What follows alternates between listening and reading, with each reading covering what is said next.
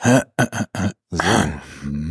Wir liegen jetzt hier tatsächlich auf der Matte im Trainingsraum vom Körperbau Lemgo.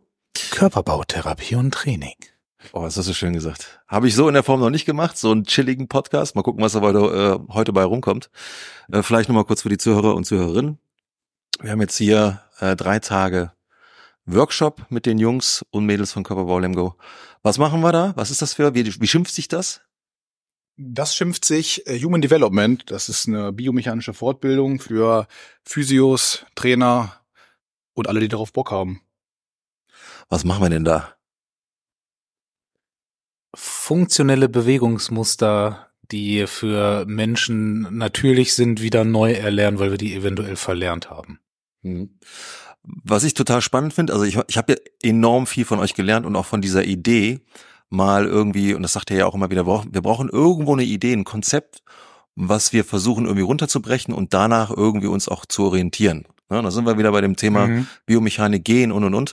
Und du hast was ganz Spannendes gesagt, Raffi, ich hoffe, ich darf das so zitieren, dass wenn wir mal so durch die Stadt gehen und das, was eigentlich so unsere Bewegungskompetenz Nummer eins ist, wenn wir so an die Evolution denken, ne, so das Gehen, dass das schon sehr abenteuerlich ist, was man da so sieht. Was nimmst du denn quasi als Physiotherapeut wahr oder als, als, äh, als Coach? Da muss ich vielleicht ein bisschen ausholen. Also es ist fast erschreckend, wenn man sich die Bewegung von Menschen anguckt mittlerweile, weil so wenig Menschen sich eigentlich noch so schön bewegen, wie das sein könnte, wofür die Körper eigentlich gemacht wurden. Und das ist schon in der Stadt so. Das ist, glaube ich, wenn man in die Sauna geht, noch krasser, weil man einfach natürlich irgendwie mehr sehen kann nochmal. Ähm, und es ist schon, es ist schon so, dass ich da, darüber nachdenke, natürlich als Therapeut, warum haben viele Menschen solche Probleme überhaupt? Und wenn das Bewegungsmuster, also wenn normales Gehen, was wir ja eigentlich so als Primärkompetenz als Mensch auf zwei Beinen eigentlich haben, wenn das schon ein Problem ist, dann entwickeln sich auch einfach andere Probleme. Und gerade haben wir Level 2 hier, kümmern uns also maßgeblich um erstmal das, das Gehen, ähm, um einfach da wieder normale Bewegung herzustellen. Und wir kümmern uns eigentlich dann weniger auch vielleicht um direkt Krankheitsbilder oder so, oder so, sondern eher vielleicht darum, einfach wieder normal menschliche Bewegung stattfinden zu lassen. Das ist halt super spannend irgendwie. Warum ist das heutzutage wohl so, dass, dass äh, diese, sage ich mal, Krankheitsverläufe so häufig sind, dass wir halt viele Leute haben mit chronischen Wirbelsäulenbeschwerden, mit äh, Gelenkproblematiken und irgendwann haben wir uns eben auch auf den Weg gemacht oder uns gefragt, ja, woher kommt das, woran liegt das? Und was uns äh, eben auffällt, ist, dass einmal natürlich eine Riesenproblematik ist, dass man in, in unserem kulturellen Umfeld Kindern relativ früh beibringt, dass es eine gute Idee ist, lange still zu sitzen. Mhm.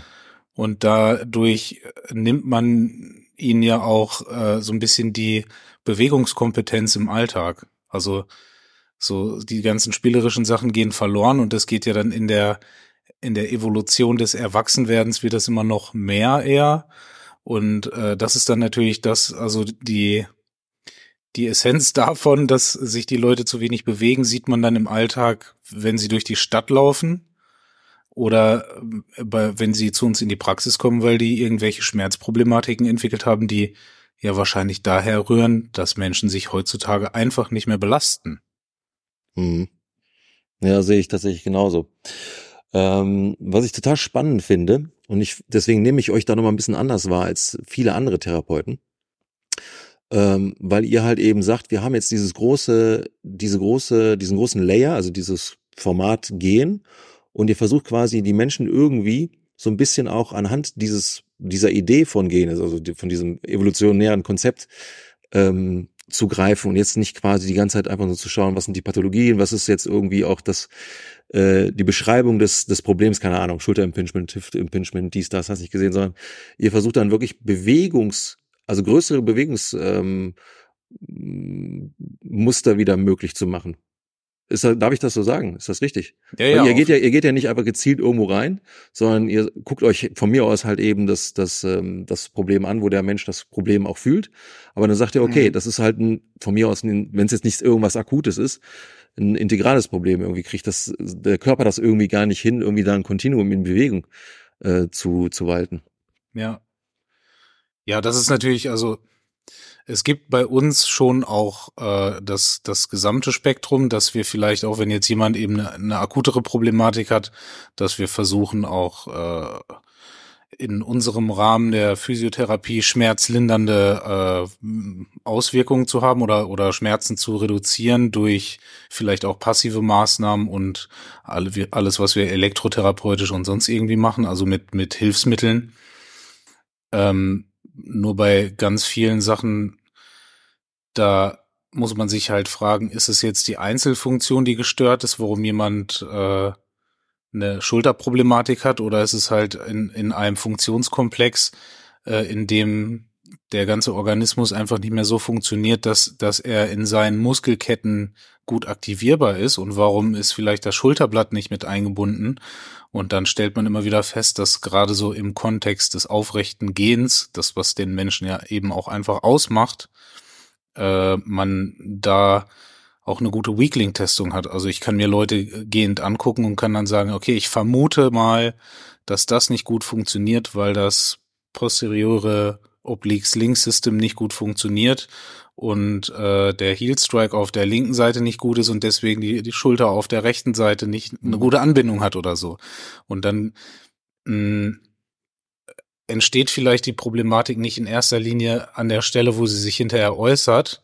Und dann versuchen wir das halt im gesamten Funktionskomplex zu analysieren und zu optimieren, so ein bisschen. Es ist ja auch so, dass, also wir machen auch viele Rehabilitationen, auch von akuten Verletzungen. Und man muss auch schon sagen, der, der Gap zwischen diesem Schreibtischtäter, der eigentlich die ganze Woche nur sitzt, und dann eine Sportart macht, um sich halt wieder zu belasten, ist halt riesig, weil von, von 0 auf 100 quasi, da passiert eben auch Verletzungen. Und dann muss man auch Leuten mal wieder vermitteln, dass sie eigentlich vielleicht den Weg vom Schreibtisch über Training finden müssen, um ihre Sportart wieder überhaupt machen zu können, adäquat. Denn häufig ist es, ist es so, dass ich meine, hat einen Schreibtischarbeitsplatz zum Beispiel, geht zum Tennis, macht einen Aufschlag, hat Schulterschmerzen. Dann lassen sie Tennis sein, weil Tennis halt die Schmerzen verursacht. Und da muss man denen manchmal nochmal vermitteln, dass eigentlich die 50 andere Stunden, die sie so bei der Arbeit verbringen und sonst eben sitzen, das Problem sind und sie dann erstmal eigentlich wieder vorbereitet werden müssen für die Sportart, woran sie dann auch Freude haben. Mhm. Also sie brauchen quasi das Bindeglied wieder. Absolut. Von Alltag zu, weil Tennis ist ja jetzt nicht gerade was, was Simples. Ne? Das nee, ist ja schon nicht. hochkomplex, finde ich. Und hat ja auch viel Impact. Absolut, aber selbst. Was ja gut ist. Also, oder beziehungsweise nicht schlecht. Genau, also Belastung ist erstmal grundsätzlich gut und die meisten Leute belasten sich auch viel zu wenig. Nur dann belasten sie sich halt wieder super viel. Das ist so dieser, diese Schwelle von, ich habe vielleicht gerade akut keine Schmerzen und mache dann wieder tausendprozentig. Zu vielleicht wieder, ich habe wieder Schmerz, ne? ich kann wieder gar nichts machen. Das ist der Klassiker, oder? Ja, die Leute irgendwie gerade merken, okay, jetzt ist wieder alles gut, ballern. Ja. Das ist das, das ist das Hauptproblem eigentlich, muss man sagen, weil eine Struktur, die nicht vorbereitet wird auf irgendeinen Reiz und nur weil sie nicht wehtut, ist sie nicht belastbar. So der Klassiker, jemand hat ein Bänderriss im Sprunggelenk, das tut nach zwei Wochen nicht mehr weh und dann geht er einfach wieder kicken. Dass die Struktur das natürlich noch nicht ab kann, ist klar. Da muss man den Leuten natürlich das auch vermitteln. Und das gilt nicht nur für akute Verletzungen, es gilt auch für chronische Zustände. Wenn das Gewebe immer weiter degeneriert, so, dann muss man das erstmal wieder aufbauen, um einfach andere Sachen ähm, sportlich wieder hinzubekommen. Das ist immer so der Klassiker, wenn es zum Sommer übergeht, dass die Leute oder wenn das Wetter draußen besser wird nach der kälteren und dunkleren äh, Winterzeit, das, äh, dann haben wir halt super viel, dass auf einmal Leute kommen, die sagen, ja, ich wollte jetzt mal wieder joggen und dann haben die oft die Idee, dass es ja jetzt nicht vielleicht so, dass man dass man jetzt vielleicht mal so, so eine Belastung so steuern könnte, dass man erstmal ein bisschen joggt, ein bisschen geht, dann nicht zu viel macht. Der, die Idee ist ja häufig, glaube ich, bei Menschen, ah ja, ich bin schon mal zehn Kilometer am Stück gelaufen, dann müsste ich das jetzt ja eigentlich noch können. Die Strukturen sind nicht darauf vorbereitet. dann denken die sich ja, okay, dann fange ich wenigstens mal mit fünf an, aber die will ich auch in Zeit X laufen, weil so annähernd habe ich das schon mal geschafft. Und dann machen die es dreimal nacheinander, hören es dann eigentlich wieder auf, weil irgendeine Struktur sich richtig beschwert. Keine Ahnung, diese Klassiker wie Runners, Jumpers Knee oder so Shinsplint, dass sie dann einfach hier hinkommen und sagen so, ja, ich kann gar nicht mehr auftreten. Und das ist so, äh, gibt's ja auch interessante Sachen mit so, wenn Leute anfangen, so Drop Jumps zu trainieren, dass äh, ich, ich kann ja nicht gleich jemanden von zwei Meter runterspringen lassen. Ich habe gerade so ein Insta-Video im Kopf von jemandem, wo ich mir denke, alter Schwede, der springt von weiß ich nicht wie vielen Plyo-Boxen runter und hat das halt speziell trainiert. Hm. Und dann kann sich natürlich auch über einen gewissen Zeitraum die Struktur an die Belastung gewöhnen, bis zu einem gewissen Grad auch. Aber das ist das, was, was Raffi, glaube ich, meint oder was ihr gerade gesagt habt. Das ist halt, wenn ich halt von 0 auf 100 irgendwo dran reiße, ist das vielleicht nicht die beste Idee und ich müsste manche, manche Gewebestrukturen oder Sachen erstmal vorbereiten und vielleicht auch manchmal manche Ansteuerungen und Bewegungsmuster vorbereiten, bevor ich sie dann ausführe. Aber ich glaube, da fehlt das allgemeine Verständnis, weil grundsätzlich finde ich das ja geil, ne? wenn die Leute sagen, okay, Wetter klart auf, es ist warm, ich habe Bock irgendwie Actions zu machen, der Körper hat vielleicht irgendwie mal äh, das eine oder andere hergegeben, ich Ja, vertraue klar. darauf, dass es nochmal geht, ne? Ja, und dann merken sie auf einmal, nee, geht doch nicht. Ähm, und da fehlt aber jetzt quasi der Ansatz, so was muss ich jetzt quasi an meinem Verhalten ändern, auch an meinem, an meiner Denke, dass ich jetzt nicht quasi den Schwanz einziehe und sage, okay, fuck, mein, auf meinen Körper ist doch kein Verlass oder der funktioniert nicht, sondern eigentlich das eher als Chance zu sehen, okay, äh, ich wollte jetzt eigentlich Gas geben, jetzt krieg, krieg ich von meinem Körper, das ist halt das größte Learning, was ich auch in meinem Dasein hatte, so von wegen, ja, das ist jetzt die Chance, daran zu wachsen. Und wenn du das überwunden hast, so Gott will, dann kannst du halt ballern. Vielleicht kommt die nächste Baustelle, ja, oder die Vanilleseite, die sich dann irgendwie zeigt. Aber was ist so nach eurer, ähm, ich, ihr habt ja genug Erfahrung und vielleicht partizipiert ihr auch so ein bisschen aus dem Profisport, aber was ist das für eine Denke, die man den Menschen vielleicht mit auf den Weg geben kann? Oder welche Gedanken, dass sie sagen, okay, ich gehe damit proaktiv um und nicht, wie gesagt, scheiße, mein Körper ist scheiße und äh, Tennis ist scheiße und Laufen ist scheiße und äh, jetzt gehe ich zur Physio, jetzt ho- hoffe ich, dass der oder die mich da irgendwie wieder flickt. Das, das muss ja, also grundsätzlich sich irgendwas äh, shiften, ne? Ja. Ja, das ist dann ja schon wieder so ein bisschen so ein, ja, man könnte sagen, so ein Präventionsgedanke. Also un unsere Grundidee von Bewegung ist ja erstmal, dass man, man sollte die halt erstmal gar nicht am besten aufhören, damit man sie dann wieder neu erlernen muss. Das wäre halt gut, wenn man dann eben, äh, sage ich mal, wenn es jetzt die ganze Zeit regnet und es ist kalt und so, dann äh, das geht uns ja auch nicht anders, hat man vielleicht keinen Bock draußen laufen zu gehen.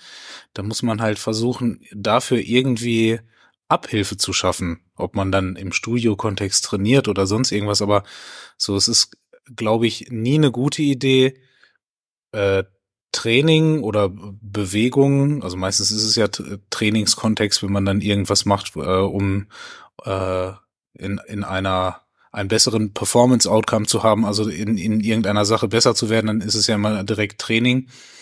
Ähm, dann gibt's ja natürlich auch noch Fun-Sportarten, die man auch machen kann. Aber so, warum soll man das komplett reduzieren und aufhören, ist halt die Frage. Da wäre dann schon die Empfehlung, dass man versucht, zu einem gewissen Grad einfach eine Aktivitätsroutine in seinem Alltag zu haben. Und dann sind es halt so Sachen wie ja, Krafttrainingssachen mit vielleicht ein, ein paar funktionelleren äh, Ansätzen gepaart, äh, mit biomechanischem Training, was halt eben dann Menschentraining ist und nicht nur vielleicht äh, an geführten Maschinenbewegungen ausführen, die uns eben als Mensch nicht ausmachen und aus den ganzen Sachen dann Mix zu schaffen, dass man, dass man dann äh, nicht dekonditioniert und dann wieder eben von 0 auf 100 einsteigen muss, sondern das Gewebe einfach eine gewisse Grundvorbereitetheit hat. Ich glaube, das ist auch ein, ein großes missverstandenes Problem von Patienten gegenüber der Physiotherapie. Wir sind halt häufig Feuerwehrmänner, ne? Wir müssen halt einen Brand löschen, weil jemand was akut hat. Und wenn der Brand gelöscht ist, dann zünden sich manche halt wieder an. Dann kommen sie halt wieder, wir löschen den Brand, die zünden sich wieder an. Auch leider im Leistungssport Ja. sehr häufig, dass es so ist bei Athleten. Ist frustrierend für alle Seiten. Es macht den Therapeuten und dem Patienten sowieso keinen Spaß. Es macht dem Sportler auf gar keinen Fall Spaß. Ähm, aber häufig haben, haben ähm, Patienten, die sich von Bewegung vielleicht auch weit entfernt haben im, Laufe der Zeit, durch was auch immer, ähm, haben auch gar nicht mehr diese Idee im Kopf, okay, der Brand ist gelöscht, jetzt sehe ich aber auch so, dass ich nicht wieder anfange zu brennen. Den, den Weg, den haben manche so ein bisschen verloren und man muss dann die Leute daran erinnern, wenn ich ein Ziel erreichen will, dann habe ich halt auch den Weg dahin tatsächlich. Wenn ich jetzt einen 100 Meter Sprint machen möchte, dann fange ich nicht bei Meter 99 an zu rennen, sondern bei Meter null. Und das muss man vielen einfach vermitteln, dass sie ja den ganzen Weg dahin auch gehen müssen, um am Ende auch die 100 Meter einfach zu schaffen. Oder den Marathon oder das Tennis spielen oder was auch immer. Und dann muss man denen halt auch noch vermitteln, dass wenn sie den 100 Meter Sprint machen wollen, dass sie vielleicht erstmal mit 10 Metern anfangen, die sie laufen, damit sie sich nicht gleich alles zerstören, wo, wo wir dann ja wieder bei der Ausgangsfrage waren und so. Äh, deine Frage ja eben auch äh, war, wie, was können wir Leuten mitgeben, und da ist es halt ganz oft, dass man auch, wenn man in eine Aktivität wieder einsteigt, man sich eben darauf vorbereitet und wie man das adäquat macht, das macht man halt einfach mit mhm. einem guten Coaching und da bin ich auch ein großer Fan davon, dass man das in, in gewisser Weise in äh, gezielten 1 zu 1 Situationen macht, ähm, um dann eben abzuwenden, dass, dass jemand sich vorverletzt. Was dann ja auch eher wieder ein präventiver Gedanke ist, dass man sagt, okay, ich möchte das und das machen. Solche Leute haben wir ja auch, das gibt's durchaus auch, kommt selten vor, aber dass dann Leute sagen, ja, ich möchte, ich habe das Ziel, kann entweder eine richtige Zielformulierung und sagen, ich möchte gerne zehn Kilometerläufe machen dieses Jahr. Äh, ich bin jetzt aber gerade nicht richtig fit. Könnt ihr mir einen Plan schreiben, so der mich darauf vorbereitet? Oder könnt ihr sehen, dass ich hatte mal immer da und da Probleme in der Leiste, in der Wade. Könnt ihr irgendwie mir sagen, was, wo habe ich Schwächen oder was ist mein Weak Und dann kann man sich die eben hm, angucken, wie die sich in ihren Mustern bewegen. Aber das ist ja proaktiv, ne? Also da das fordert ja dann der Mensch ein, kannst du mich da unterstützen. Aber genau. das setzt ja schon voraus, dass er sagt, alleine kriege ich es nicht hin, ihr seid die Fachleute, äh, ich muss was machen. Ja, ja. Gib, gib mir mal den Input, dann mache ich auch, ne?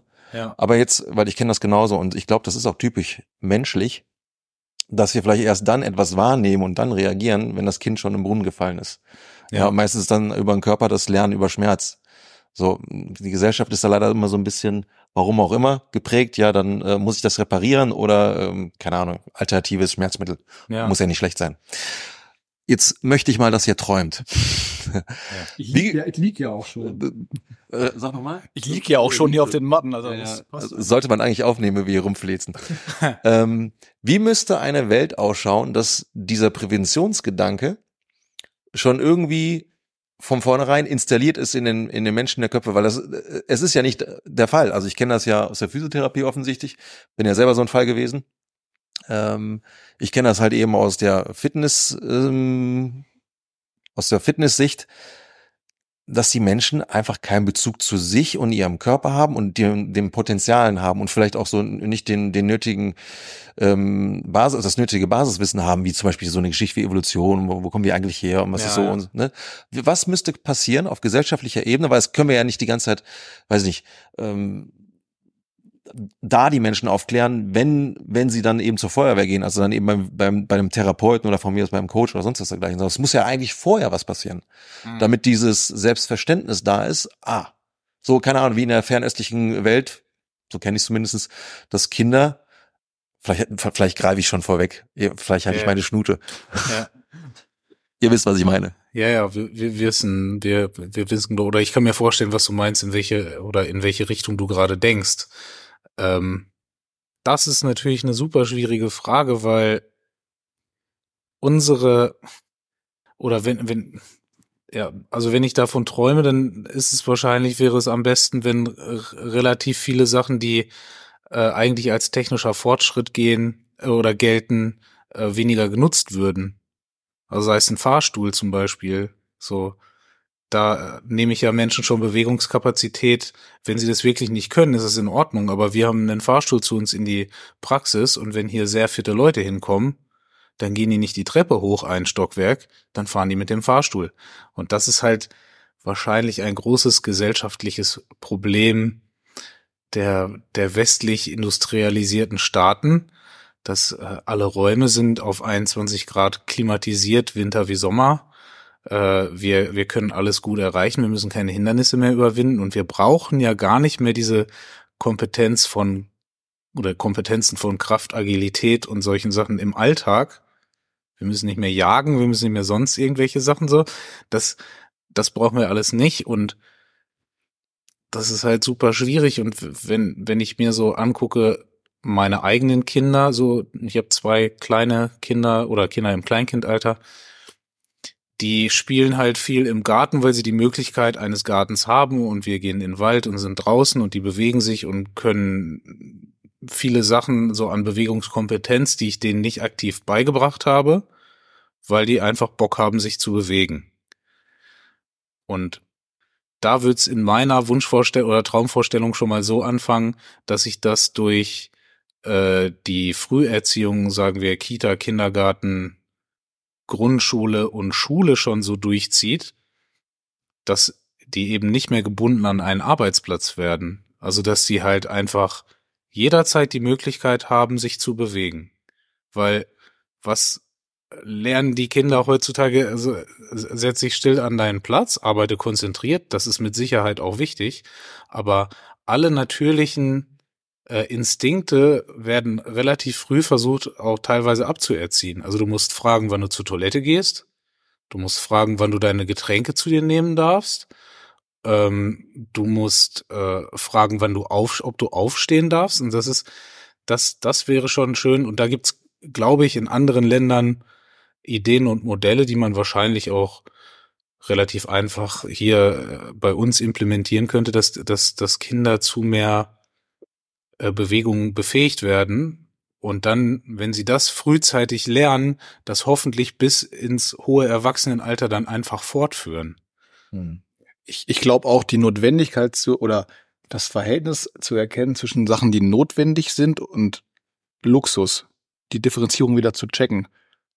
Notwendig ist es für einen Rollstuhlfahrer, unseren Fahrstuhl zu benutzen. Das ist für den zwingend notwendig, weil der kommt uns nicht zu uns in die Praxis. Das ist aber Luxus für Leute, die gehen können. Die brauchen das nicht.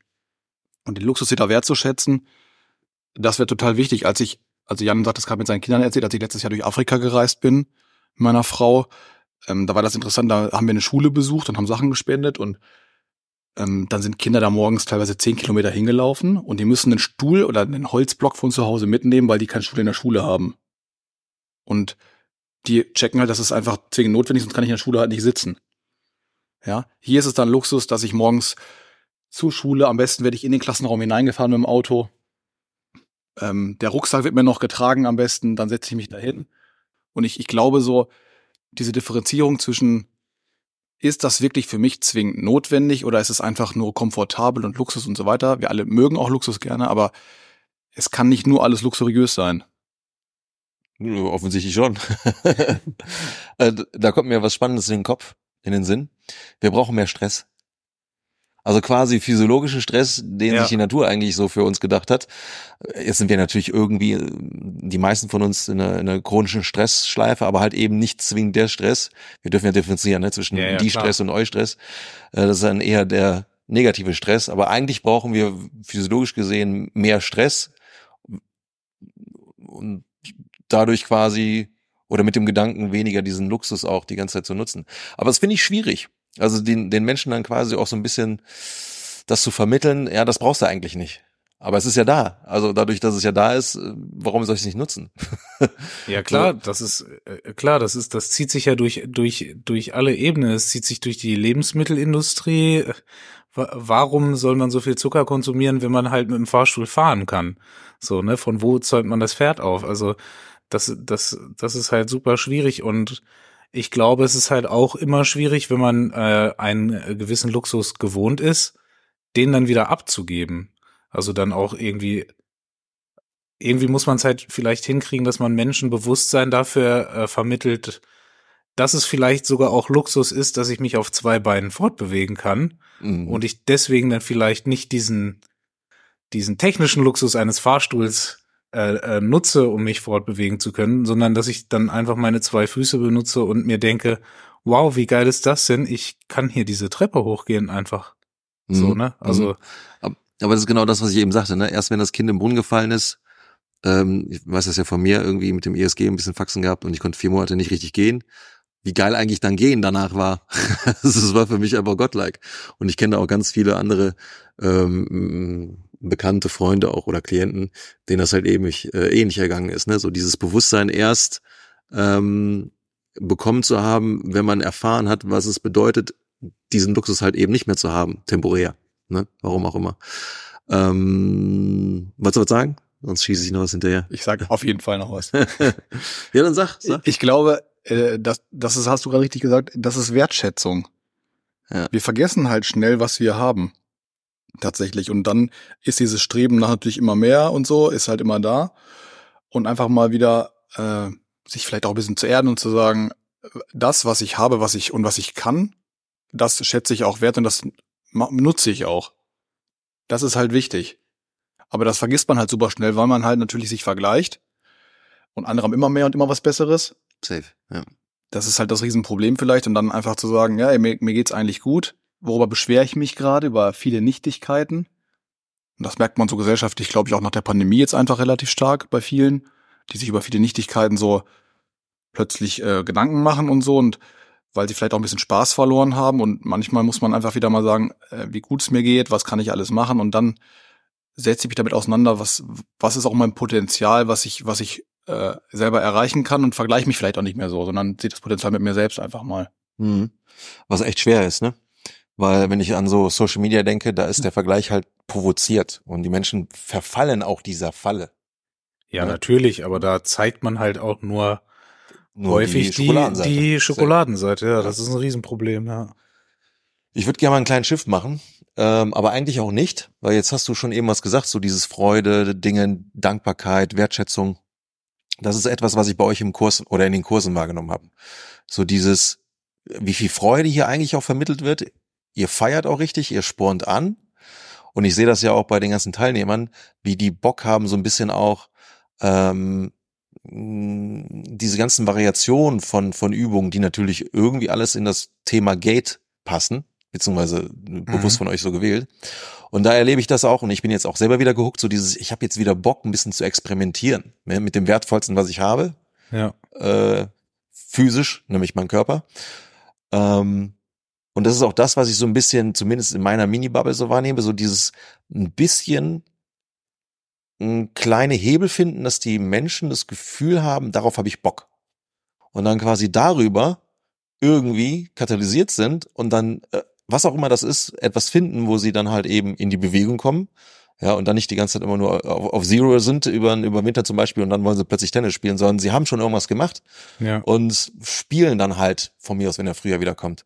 Ähm, das wollte ich erstmal schon mal dagelassen haben. Und, und das ist eine Sache, die ich auch ganz spannend finde, äh, auch so die Gespräche, das kriegt ihr ja vielleicht nicht so mit, ich weiß es nicht, was dann so, so geplant wird, ich habe jetzt Bock, das zu machen oder jenes zu machen, oder lass uns mal treffen, lass uns mal das, jenes mal und jenes mal durchgehen. Ähm, wie nehmt ihr das eigentlich genauso wahr? Äh, Oder ist das auch eure Intention, da wieder so ein bisschen neugierig zu machen?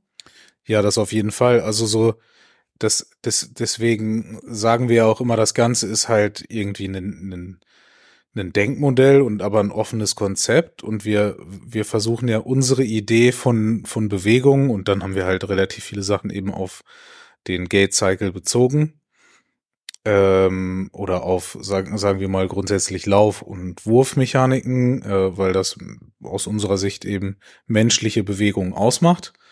Ähm, und dann ist das Allergeilste, wenn es halt dazu kommt, dass die Leute, die den Kurs besuchen, dazu eigene Ideen entwickeln und das vielleicht auch weiterentwickeln in andere Richtungen.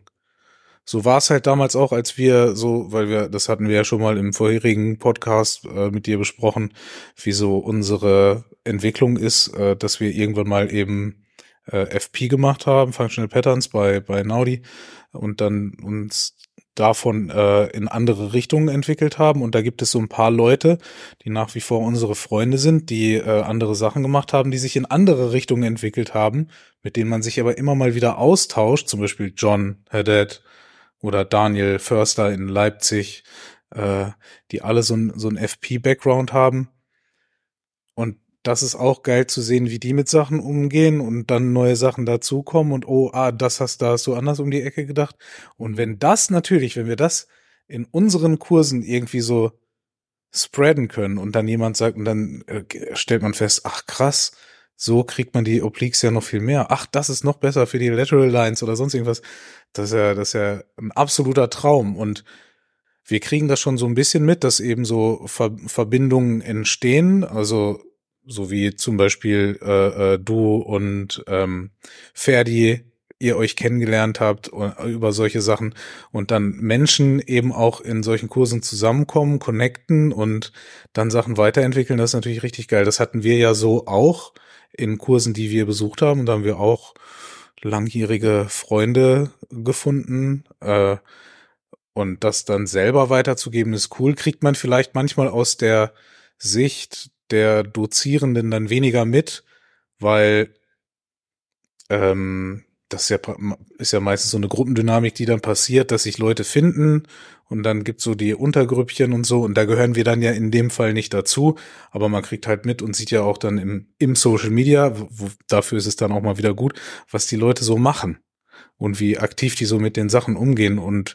dass sie dann irgendwann wieder kommen zum Level 2, Level 3 und dann äh, wir da sehen, so, wow, ja krass, da hat sich echt was entwickelt. Dann kommen gute Fragen, dann kommen gute Gespräche zusammen und so. Das, das macht schon richtig Bock, ja. Das ist schon, das ist schon ein Traum. Mhm. Und das war ja eben auch irgendwie geil. Ihr habt ja nach dem Kurs gerade noch Spikeball gezockt. Hat Bock gemacht, hab ich noch nie gemacht. Ja. Und jetzt dann, dann, äh, äh als, als ich noch gezockt habt, hier gucke ich auf mein Handy und sehe noch eine Story, dass noch draußen auf dem Parkplatz welche standen und dann, äh, dann Rope Flows gemacht haben. Also da, da wächst ja schon noch so ein ganzes Ding, obwohl wir jetzt ja mit Ropeflow zum Beispiel gar nichts zu tun haben. Ist dann Elias irgendwie draußen und sagt dann, zeigt den Teilnehmern Sachen, die wir quasi jetzt heute und gestern unterrichtet haben und überträgt das so in sein System irgendwie. Und ähm, das ist auch, finde ich, eine geile Dynamik, weil die Leute untereinander dann direkt so damit weiter äh, ja, experimentieren und rumbauen und auch nach dem Kurs. Das ist vielleicht anders als eine klassische Physio-Fortbildung bei uns wo man an der Bank sitzt und dann bekommt man da eine Methode eingetrichtert. Deswegen ist dieser Kurs ist ja so ein bisschen offener vielleicht und der ist ja auch nicht für nicht nur für Therapeuten, das ist ja du als als Coach und wir haben aktuell jemanden von der Bundeswehr dabei, der eigentlich Helikopter repariert normalerweise und der aber das ist fit eine, mich am Arsch. eine brutale Maschine, also wirklich ein, nach nach Level 1 im letzten Jahr im November hat er jetzt jeden Tag den Kram gemacht und kommt hier hin und das ist brutal geworden. Also heftig, wirklich ja. und ähm, das ist auch dann so schön über die Grenzen vielleicht hinaus der so der Physiotherapie, wo man auch Menschen wieder erreicht, ähm, auf diese um diese Ursprungsfrage nochmal zu klären, vielleicht so Bock auf das körperliche Potenzial zu haben. Hm. Das ist aber geil, dass du es gerade mit dem Elias nochmal sagst. Ähm, und du auch nochmal betont hast, äh, ich denke mal, ihr kriegt das einfach zeitlich nicht rein, ne? Jetzt auch nochmal mit Rowflow auseinanderzusetzen, äh, zumindest jetzt nicht, ja, aber ähm, ihr habt da auf jeden Fall Freude dran, ne? Das höre ich raus. Äh, vor allen Dingen halt, und das finde ich halt eben geil. Und das ist halt auch, glaube ich, etwas, was sehr, sehr wertvoll ist und wo wir alle ein bisschen mehr dazulernen dürfen. Die Werte sind ziemlich gleich. Die Vorstellung ist gleich, okay, es, es gibt halt eine, einen evolutionären Zweck. Und wenn man sich halt eben so die ähm, Reise anschaut von Elias, halt auch sehr viel davon geprägt. Was ist die eigentlich, die, die eigentliche Grundlogik? Ist, dann sind wir ja auch wieder bei menschlicher Fortbewegung, Laufen, Gate und sowas dergleichen. Er hat nur ein anderes Tool. Aber ja. die, das, das, die Idee ist trotzdem die gleiche. Ja, ja, ja? Genau, und ja. teilweise vielleicht von mir aus komplett andere, zumindest im ersten Augenblick andere ähm, Übungen, aber die Bewegungen ähneln, ähneln sich trotzdem. Ja. Und das finde ich halt eben so geil, dass ihr dann auch so ähm, und alle anderen hier, die hier sind, so open-minded sind und sich dann direkt austauschen und dann nicht so, ich sage jetzt mal, so streng sind oder so, ich will das Wort nicht sagen mit N, äh, so mh, mm, so unflexibel sind. Nee, das muss aber jetzt genau so passieren, ne? wie ihr das kennt von FP, also die sich da so ein bisschen auskennen, die wissen halt, dass der Kopf der Wanne da sehr, sehr streng ist. Es muss nur das gemacht werden. Und eigentlich ist es ja eben nicht das, ne? sondern es gibt vielleicht ein übergeordnetes Ziel. Wichtig ist halt eben diese Freude, dieses ähm, neugierig sein, ne? diese kindliche Neugier auch wieder wecken und dann die Menschen einfach mal machen lassen und dann auch diesen Schmelztiegel auch mal mal passieren lassen. Das ist das, was du eben sagtest, ne? Ja. Dass dann plötzlich so neue Synergien passieren, neue Freundschaften und das finde ich auch sehr spannend, dass auf Grundlage von zwischenmenschlichen Beziehungen eigentlich äh, ziemlich geile Sachen da passieren. Ich meine, ihr beide seid das beste Beispiel plus Team, oder? Ja, ja, ja. Ja, also das ist ja auch gerade in den Kursen so, wenn wir dann in den, also vor allen Dingen im Level 2, im Level 1 geht's ja noch ganz viel, erstmal so die Grundidee davon zu vermitteln, wie sind wir da drauf gekommen, was, so, ne, was, was, was ist da unsere Idee von.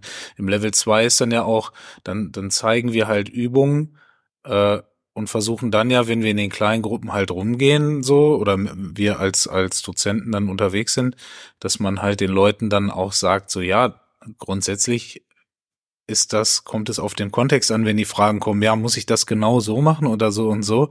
Und dann, dann ist es halt ganz schnell, dass man sagt, also ja, unsere Idee ist, dass du jetzt hier mal spürst, wie du halt extrem Aktivierungen in deinen Weak Link bringst, also sei es die deine Glutes auf der rechten Seite haben keine keine gute Aktivierung, da machen wir jetzt was für, das sollst du hier einmal richtig spüren. Und wir haben die Erfahrung gemacht, dass du das am besten in der und der Position kriegst. Und dann kannst du damit spielen ähm, mit äh, wie, wie du die Bewegung genau ausführst und dann entstehen halt solche Sachen, dass dann jemand wie Elias Ferdi, du, dass, dass man dann, dass ihr dann sagt, ja, das ist doch geil, aber guck mal, ich habe doch auch noch das und das gemacht oder ich mache jetzt einen Rope Flow oder ich äh, kann ich nicht auch solche Swings dann da reinbauen und dann mache ich noch eine Drehung hier rüber und so.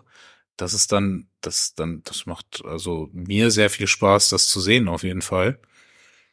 Und das ist auch unsere Idee so davon, dass man, dass man eben nicht gesagt, das ist hier diese Methode und die soll genauso ausgeführt werden, wie wir das sagen, sondern äh, es sollen halt alle die Idee verstehen, die dahinter steht. Und das ist die Idee von, wie bewegen sich Menschen. Ja, das, das Geile ist ja, was, was du gerade, was du gerade gesagt hast, Jan, äh, Spielen, Spielen und Spaß. Und wenn man jetzt Menschen langfristig in Bewegung bringen möchte, ähm, dann darf man denen nicht was vordiktieren, weil die wenigsten sind natürlich in ihrer Freizeit noch bereit, hart Sachen abzuarbeiten sozusagen, weil die haben schon einfach ein Arbeitsleben zum Beispiel und private Verpflichtungen und so. Wenn die aber spielen und spielen kann auch ein 100 Kilo Backsquat für manche sein. Spielen kann für manche Tennis sein. Spielen kann für manche ein Kettlebell Swing sein. Was, was auch immer. Wenn ich es nur mit dem richtigen Ziel versehe und denen das spielerisch mitgebe, worauf sie einfach dann Bock haben, dann machen sie es halt langfristig und bereiten sich auch sicherlich sinnvoll auf andere Dinge vor und halten ihren Körper da einfach in Bewegung und fit. Ja, und wenn der 100 Kilo Backsquat dich im Spielen verbessert, dann ist es halt auch einfacher, jemandem zu vermitteln, warum er den machen sollte. So, ne? Also wenn ich jetzt, wenn, wenn, keine Ahnung, äh, ich ein äh, etwa, also wenn ich im Spielen ein bisschen performanceorientiert bin und ich sage, ich spiele Fußball und ich möchte gerne äh, schneller in den ersten zehn Metern, auf den ersten zehn Metern sein, dann ist es wahrscheinlich sehr sinnvoll, dass man äh, nicht unbedingt ein Backsquat, aber irgendeine Übung ähm, ausführt, die äh, eine, eine schnelle Hüftstreckung einseitig forciert. Also sagen wir, keine Ahnung, Lunges oder irgendwas, äh, das dann noch ein bisschen explosivkräftiger. Das versuche ich dann noch äh, umzusetzen in einen guten Heel Strike. Da kommen dann die die Sachen, die wir hier in den Kursen sind, dann vielleicht mit rein, um dann das, was ich gerne machen möchte, also das Spielen zu verbessern. Dann kann ich Leuten eben auch vermitteln, die die so das alltagstechnisch machen, dass sie sagen so ja, ich bin jetzt keine Ahnung, wann ist der Zenit im Fußball? So, ich bin jetzt 35 bis 37, so im, als Hobbyathlet gibt's ja welche, die dann noch durchaus fit sind. Ähm, und ich möchte aber noch ein bisschen länger Sport machen und das weitermachen und man dann sagt, ja, okay, dann ist es ganz gut, wenn du vielleicht das und das noch machen würdest, äh, damit du diesen, diese Sache der Bewegung und dein Spielen länger ausführen kannst. Und das vielleicht im besten Falle schmerzfrei. Nichtsdestotrotz ist es wahrscheinlich auch nicht verkehrt, wenn manche Menschen sich äh, Routinen entwickeln, die dazu führen, dass sie auch manchmal Sachen einfach machen. Losgelöst von diesem ganzen Trainings, äh, äh, von der Trainingsidee und von diesem, ähm, von der Idee halt menschliche Bewegung wieder zu verbessern. Was sind so Sportarten, wo ihr sagt, die, die frönt ihr? Da habt ihr Bock drauf oder die guckt ihr euch gerne an? Also erstmal alles im Kampfsportkontext. Ja, ja, ja, ja, ja. Ah, tatsächlich, je im Moment ist es bei mir so, je, je rougher, desto besser. Es ist ja gerade sehr aufstrebend, ist äh, äh, Bare FC, heißt es, glaube ich, ne? Also ja. die kämpfen, ja, es ist Boxen Bär, oder Handschuhe. Boxen ohne Handschuhe, genau. Ja, also ja. Bärnackel. Ja. ja. Da sind tatsächlich Leute dabei, die auch oft aus so Mixed Martial Arts Richtungen kommen und man muss sagen, so wenn, wenn dann eben nur Fäuste erlaubt sind, ist es trotzdem häufig sehr interessant. also wenn es eben Boxen ohne Handschuhe ist, wie die sich bewegen. Also das ist der Wahnsinn. Da sind einfach krasse Athleten dabei. Und das hat man ja, das zieht sich ja durch, durch alle Martial Arts, dass da einfach sehr beeindruckende Leute unterwegs sind. Das sind, manche Sachen sehen super akrobatisch aus und, und es ist halt eine Auseinandersetzung eins gegen eins. Und äh, da ist es am besten auch, finde ich, wenn das nicht nur durch Punkte entschieden wird, sondern durch, also ein K.O. ist halt immer ein klarer Sieg. Das, das macht mir schon, das macht mir schon Spaß, das anzugucken.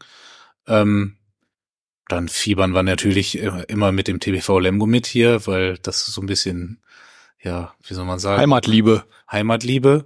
Da sind wir oft, oft bei Heimspielen und Handball ist auch ein sehr schön athletischer Sport. Das, das macht Spaß zu gucken. Ähm, wobei ich sagen würde, so für Alltagsleute ist es halt einfacher, Boxen äh, als fitnessorientierten Sport zu machen.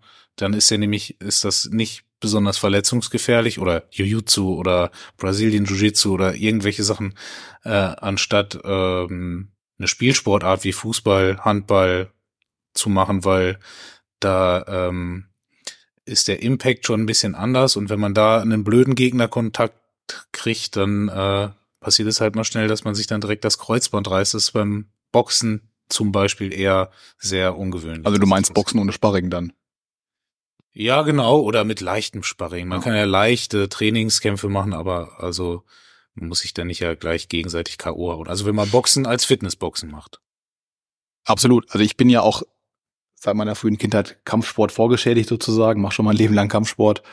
Ähm, das, deswegen, da bin ich auch ein Riesenfan und ich bin auch ein Riesenfan davon, sich körperlich mit anderen direkt zu messen. Das fehlt, glaube ich, auch total vielen Leuten. Man muss das ja zum Glück auch nicht mehr machen. Man muss ja zum Glück sich auf der Straße nicht prügeln, das ist auch wichtig. Sich körperlich aber zu messen, das ist aber so, auch für Kinder gut. Ich sehe das bei uns so beim Training dann. Ich gebe auch Kindertraining oder Kinderwettkampftraining eher gesagt.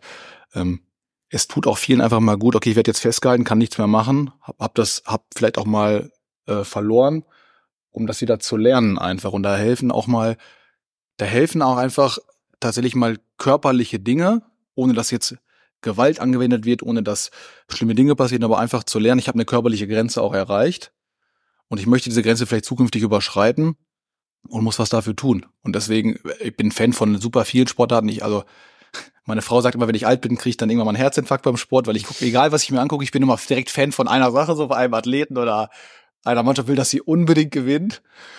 Aber das ist beim Kampfsport schon äh, auch gerade so gerade Mixed Martial Arts, also UFC und One, lieber noch One Championship tatsächlich, ähm, das könnte ich mir wahrscheinlich jeden Tag fünf, sechs Stunden angucken, problemfrei. Finde ich super. A, äh, unterhält es mich sehr stark und ich finde auch die Sportler extrem beeindruckend und gucken mir auch gerne die Bewegung einfach an und wie man auf andere Dinge auch reagiert.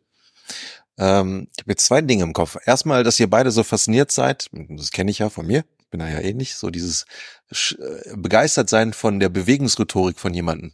Also wie ist also seine Strategie im Raum, sich zu bewegen? Wie platziert er vielleicht auch irgendwie gewisse ähm, Jabs oder sonst was dergleichen? Und das ist vielleicht auch etwas, was uns teilweise in der Gesellschaft fehlt. Ne? So dieses wir sind ein Fan von, wir, wir Deutschen sind ja ganz fit drin, die deutschen Dichter und Denker in dem, in der Verschriftlichung von Rhetorik, aber in der Bewegung fehlt es halt irgendwo. Absolut. Beziehungsweise wir gucken uns uns gerne so Olympiageschichten an und und und.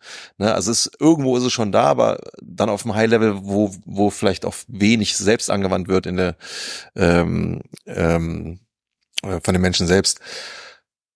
Jetzt habe ich den zweiten Punkt schon wieder verquasselt gerade. Ach so, genau, wegen dem Messen, dieses körperliche Messen. Ähm, Kinder machen das ja eigentlich auch.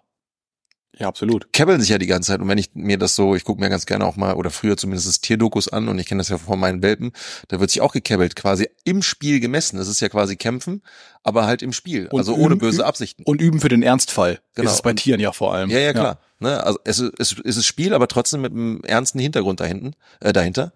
Und das macht ja eigentlich auch was mit deiner Erfahrung des eigenen Körpers, des Selbstwertes, Selbstbewusstsein und sowas dergleichen, das fehlt ja eigentlich bei Kindern heute.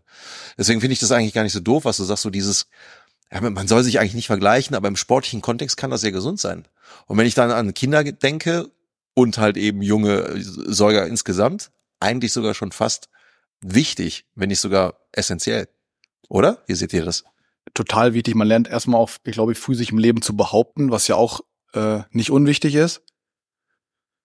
Und es, es wird ja auch vielen, also so gesellschaftlich äh, werden auch viele Sachen einfach abgeschafft. Sobald man vielleicht eine, mal eine kleine Konfrontation hat, ist das schon für viele auch zu viel, weil die sich vielleicht auch nie darauf vorbereitet haben. Und dann zerschellt man vielleicht schneller an sowas. Und ich glaube, das beste Beispiel ist bei uns im Training. Wir haben also ein, ein Hammerspiel. Ich liebe das als Erwachsener immer noch. Das heißt Robben und Eisbären. Es gibt einmal die Eisbären, die dürfen auf allen Vieren laufen und die Robben, die müssen halt robben. Und die Eisbären müssen versuchen, die Robben auf den Rücken umzudrehen. Und die Robben müssen sich halt wehren. Und ich habe noch nie in 25 äh, Jahren Kampfsporterfahrung dabei ein Kind gesehen, was dem das nicht gefallen hat. Egal, ob es jetzt Robbe oder Eisbär war. Und selbst im Erwachsenentraining bei uns äh, feiern das immer noch alle. Auch das heißt, Spieler ist noch genauso weil die lernen einfach oder die, die, sich zu messen und vielleicht auch etwas nicht so schnell aufzugeben, das ist auch wichtig. Und eben jemand anderen auch zu, mal zu bezwingen. Und die Konsequenz, wenn ich dann verloren habe, ist ja nicht schlimm. Also wenn ich eine Robbe, wenn ich umgedreht wurde, bin ich auch ein Eisbär und darf andere umdrehen.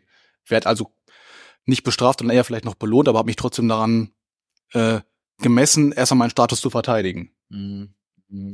Und das ist ja also so bei Kindern so finde ich, finde ich das auch wichtig, dass man das denen nicht nimmt. Man muss das vielleicht in, in manchen Fällen kanalisieren. Also ich, ich, ich kenne das bei meinen Kindern gut.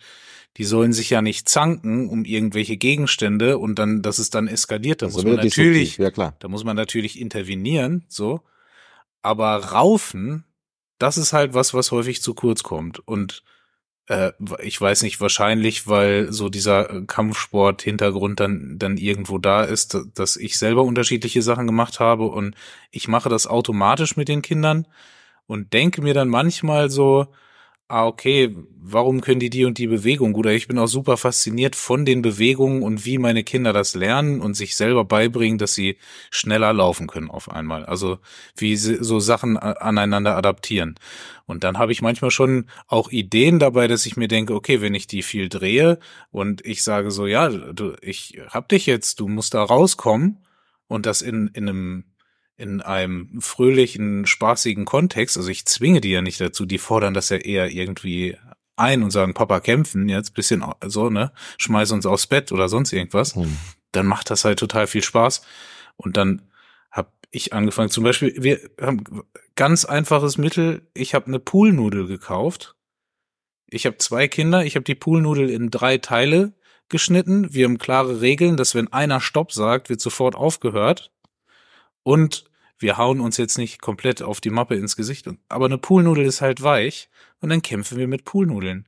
Eine Poolnudel kann ein Schwert sein, das tut nicht weh gegenseitig auf den Händen, wenn du dich damit irgendwo triffst. Wir lachen uns zu dritt kaputt und meine Frau sagt zwischendurch, ich glaube, ich wohne hier im Irrenhaus, aber, aber die Kinder haben total viel Spaß daran. Man kann die Poolnudel festhalten, man kann sich gegenseitig damit wegdrücken, sich dagegen behaupten. Und das ist dann so ein spielerisches Vermitteln von, von Bewegung. Und das, das macht richtig Bock. Und das geht dann halt, wenn man eben, und deswegen fasziniert uns wahrscheinlich Kampfsport, wenn man dann eben weitermacht und ins Training geht zum Kampfsport, dann macht man das Gleiche eigentlich weiter und das auch mit ja. Erwachsenen. Ich finde das halt mega spannend, weil wenn wir uns mal so anschauen, auf welchen Ebenen wir eigentlich kommunizieren, ich glaube, das gesprochene Wort, ich kenne die Zahlen nicht, gibt irgendwelche Statistiken, machen eigentlich nur 20 Prozent, das, was ich im Kopf habe, ähm, der Informationsübertragung aus. Der Rest ist halt Mimik, äh, Phonetik, äh, Körpersprache und und und. Und wenn du halt da über Körpersprache auch so ein bisschen im Spaßkontext lernst, dich durchzusetzen, hat das doch Einfluss auf alle Ebenen, auch später im Erwachsenenalter, oder? Also ja, das, das ist doch, also äh, essentieller geht's doch gar nicht, wenn es um Kommunikation geht. Soll ich, sollst, willst du?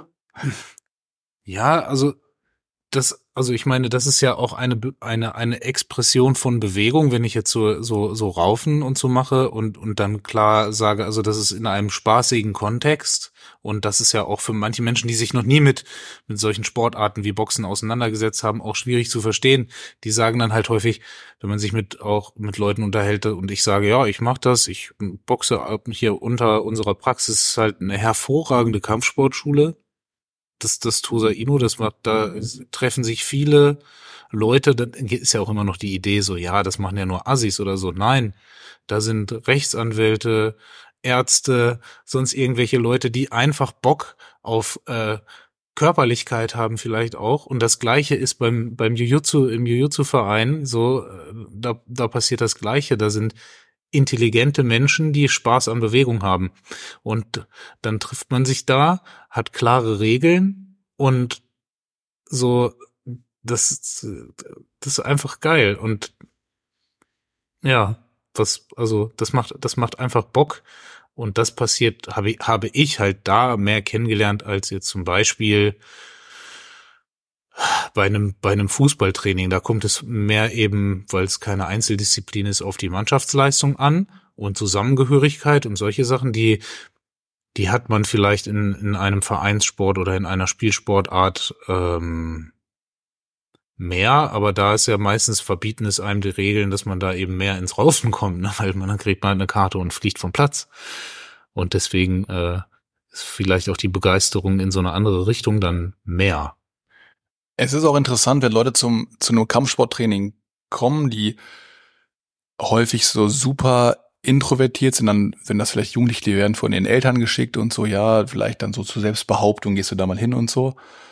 Und das sind die, die am äh, innerhalb von kürzester Zeit am allermeisten auftauen und am allermeisten auch Progress da machen tatsächlich. Ähm, und dann tatsächlich auch äh, so den die krassesten Entwicklungsschritte durchmachen, äh, nicht jetzt körperlich, also körperlich auch, aber vor allem auch so psycho-emotional, würde ich mal sagen. Die plötzlich gut anders durchs Leben gehen, die plötzlich einen neuen Freundeskreis oder überhaupt einen Freundeskreis be bekommen, die einfach mal ein bisschen Drive wieder kriegen auch. Und ich glaube, das, das würde, würde vielen einfach auch gut tun, äh, genau sowas einfach mal zu machen. Und ich glaube, es ist halt auch in, in, in diesen ganzen Geschichten auch nicht zu unterschätzen, dass es ist halt nicht schlimm, wenn man jetzt mal so eine Poolnudel ins Gesicht kriegt. Oder beim raufenden Ellenbogen, wenn das im spaßigen Kontext ist.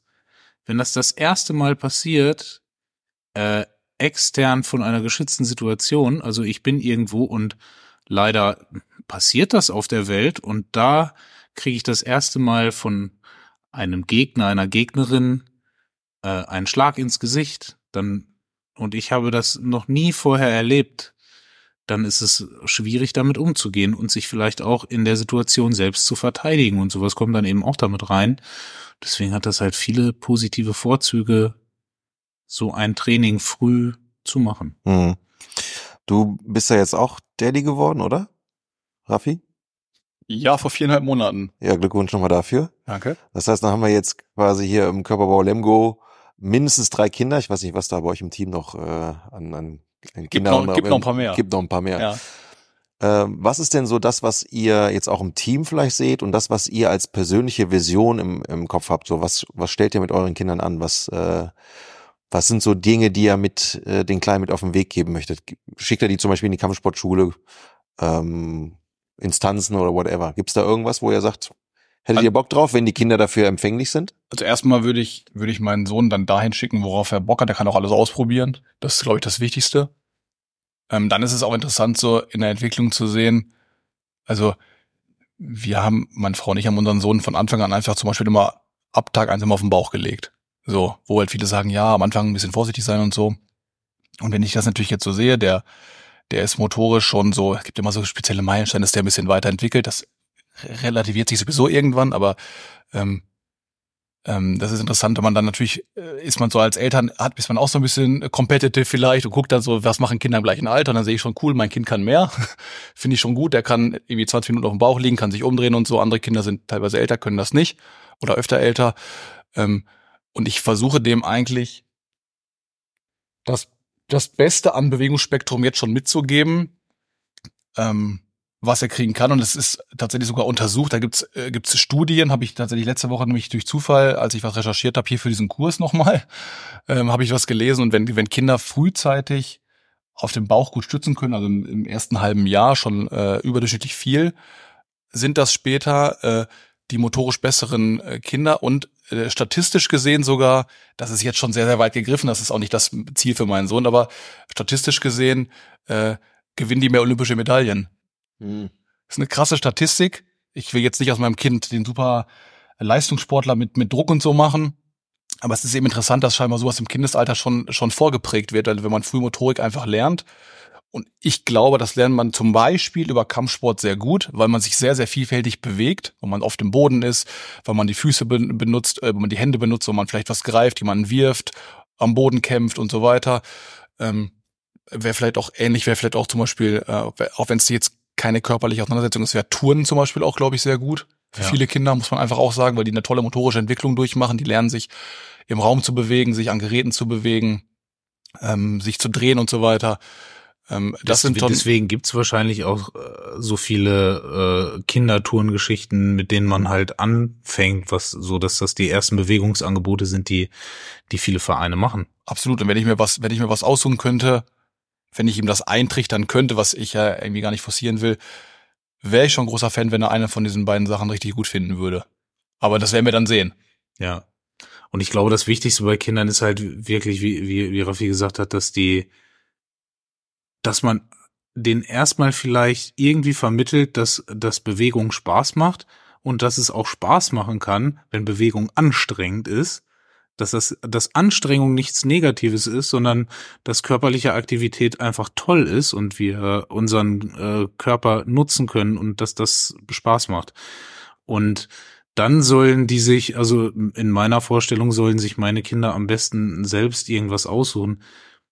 Das ist halt oh, heutzutage auch, wenn man das dann mitkriegt, ich meine, wir arbeiten beide Vollzeit und wir haben eine Praxis und man hat relativ viel zu tun, dann ich, ähm, mein absoluter Traum wäre erstmal noch deutlich mehr Zeit eigentlich für die, für meine Kinder zu haben und mich mit denen zusammen irgendwie mehr zu bewegen. Das wäre mir jetzt meine Frage gewesen, weil äh, ich habe die Frage natürlich extra gestellt, damit die jungen Eltern hier vielleicht auch eine Idee haben, was sie mit ihren kleinen Sprösslingen machen.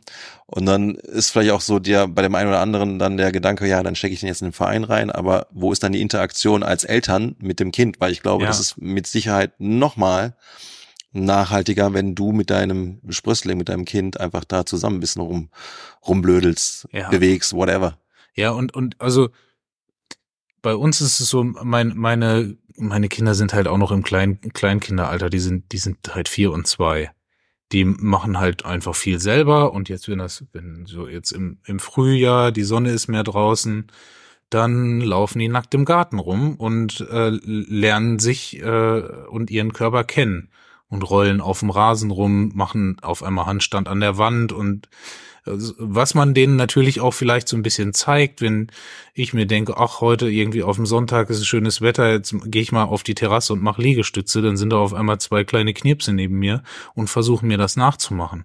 Und mhm. dann äh, gehe ich, dann sage ich, oh, wir machen jetzt Schubkarre, komm, ich schaff das mit beiden gleichzeitig. Und dann lachen die sich kaputt und dann gehen wir auf den Rasen und dann fallen die auf die Nase und sonst irgendwas und dann, dann ist man halt in so einem spielerischen Kontext. Ich glaube, das ist wichtig und ich glaube, das ist auch wichtig für so Bindungsgeschichten und sowas alles und und und dann äh, im Spiel mit den Kindern einfach unterwegs zu sein und das macht total viel Spaß und dafür braucht man wahrscheinlich erstmal nicht in in den Verein gehen Trotzdem ist es bestimmt auch, das ist so unsere Idee, also die Idee von meiner Frau und mir, dass wir das vielleicht in nächster Zeit unseren Kindern oder vor allen Dingen dem älteren Kind anbieten, äh, dass wir zum Kindertouren gehen und man da vielleicht dann noch ein paar mehr Möglichkeiten hat, äh, in einer Turnhalle anringen, schon mal zu schwingen und zu kullern und zu klettern. Mhm.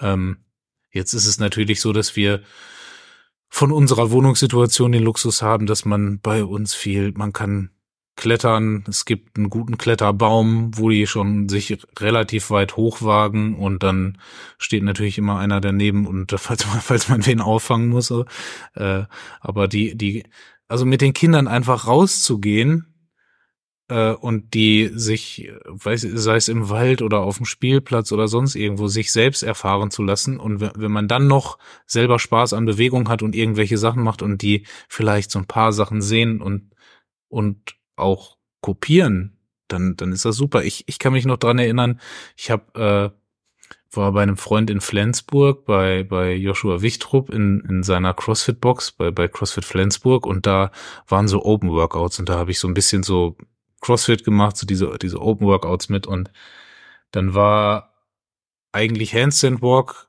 kann ich nicht. Dann war als Regression äh, äh, so, so, ein, so ein Bear Walk, ne? also wie ein Bär sich fortbewegen. Und dann machen meine Frau und ich das und auf einmal unsere Tochter, die gerade krabbeln kann, fängt an, neben uns sich hochzustützen und zu laufen wie ein Bär. Hm. Und wenn man das natürlich direkt mitkriegt, dann, dann hat man, dann spürt man so ein Verantwortungsgefühl dafür, dass man sich denkt, so alter Schwede, ja, die guckt sich das an und wahrscheinlich alles, was die jetzt so, so ein bisschen mitkriegt, ist für sie normal. Das geht irgendwie in ihr Hirn rein und dann, und dann, äh, hoffentlich macht die dann solche Sachen auch. So, ne? Und normal ist wahrscheinlich das richtige Stichwort. Also normal ist es ja Freude an Bewegung zu haben und seinen Körper ähm, zu nutzen. Und wenn ich natürlich dann selber aktiv bleibe, fit bleibe, ich mir meine normalen menschlichen Muster alles mal wieder angewöhne und das auch normal für alle anderen Sportarten und so benutzen kann, dann ähm, lernen die Kinder, die man hat, natürlich es automatisch, weil die, wie Janis hat gerade gesagt, die lernen das automatisch mit, weil man es einfach macht. Und wenn es für ein Kind normal und spielerisch ist, dann wird es auch diese Bewegungsfreude wahrscheinlich ein Leben lang erhalten. Wenn man sich natürlich selber dann aufgrund von Inaktivität äh, immer weiter verschlechtert, dann wird man das Potenzial der Kinder, die man so hat, für die man ja auch ein total wichtiges Vorbild ist, wahrscheinlich gar nicht entfalten können. Das ist halt schade. Weil Kinder starten erstmal bei Null sozusagen. Und dann kann ich sie einfach, kann ich sie einfach anhand ihres Potenzials natürlich äh, so weit fördern, wie sie halt das auch wollen selber. Wenn ich das Potenzial aber in mir selber gar nicht mehr habe, Hm. dann schränke ich die Kinder schon in ihrem Potenzial ein. Das ist natürlich super schade in deren Entwicklung dann einfach, weil dann ist es nicht nur mein Ding, sondern das, das Ding der Kinder einfach. Hm. Ähm, also haben wir jetzt eigentlich schon wieder die, den Bogen gespannt, zurück zum, zu meiner ersten Frage, glaube ich, war das. So von wegen, wenn, wenn ihr einen Traum ähm, hättet, wie kriegen wir das hin, dass die Menschen, ähm, nee, das war bei dem Thema Prävention, ne? Also was müsste passieren, dass die Menschen halt eben in diese Eigenwirksam kommen, äh, Eigenwirksamkeit kommen, aber im Prinzip ist es genau das. Vor allen Dingen als Eltern, das zu verstehen, was kann ich da, welche, welche Macht habe ich eigentlich über die Kinder, weil die halt eben alles aufsaugen wie so ein Schwamm.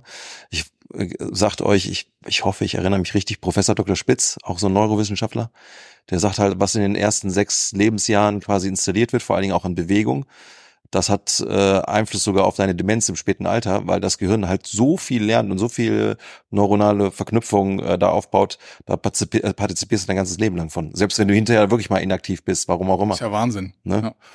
Ähm, also bedeutet das quasi, um vielleicht für die Therapeuten auch nochmal irgendwie interessant, weil die sind ja auch meistens irgendwie Eltern, da quasi sich nicht über die äh, Patienten auch zu ärgern, sondern als eigenes Vorbild für die kleinen Kinder, ähm, da schon quasi diesen Teufelskreis zu durchbrechen, nur halt eben da ähm, wirksam zu werden. Also klar, quasi in der eigenen kleinen Welt und das trägt sich dann hoffentlich dann immer weiter nach außen. Vielleicht ist der Traum einfach, sei Vorbild für dich selbst und Vorbild für andere. Boom. Das können wir so stehen lassen. Geil. Ja. Ich würde sagen, Deckel drauf. das, das, das kriegen wir nicht besser hin. Da müssen wir jetzt den Deckel drauf machen. es sei denn, ihr habt noch irgendwas zum, äh, zum Abschluss zu sagen. Also ich bedanke mich schon mal dafür, dass ich äh, mit euch hier so ein bisschen schnaggeln durfte. Ja, wir danken dir auch. Hat Bock gemacht. Geil. Hat Bock gemacht. War auch mal geil, einen Ja. Podcast im Liegen aufzunehmen, Ja. muss ich sagen. Jetzt Ja, so auf nach, jeden Fall. nach zwei Seminartagen äh, haben wir das auch verdient, denke ich. Und es ist auch, ist auch witzig, wo uns der Podcast jetzt so hingeführt hat. Und das hat wahrscheinlich auch damit zu tun, dass man sich eben persönlich anders entwickelt und äh, dann irgendwann vielleicht auch Kinder hat oder sich mit solchen Thematiken befasst. Und das ist super, super spannend, was dann daraus entsteht. Ja. In dem Sinne, tschüss. Schön, dass du bis hierhin zugehört hast. Bye bye.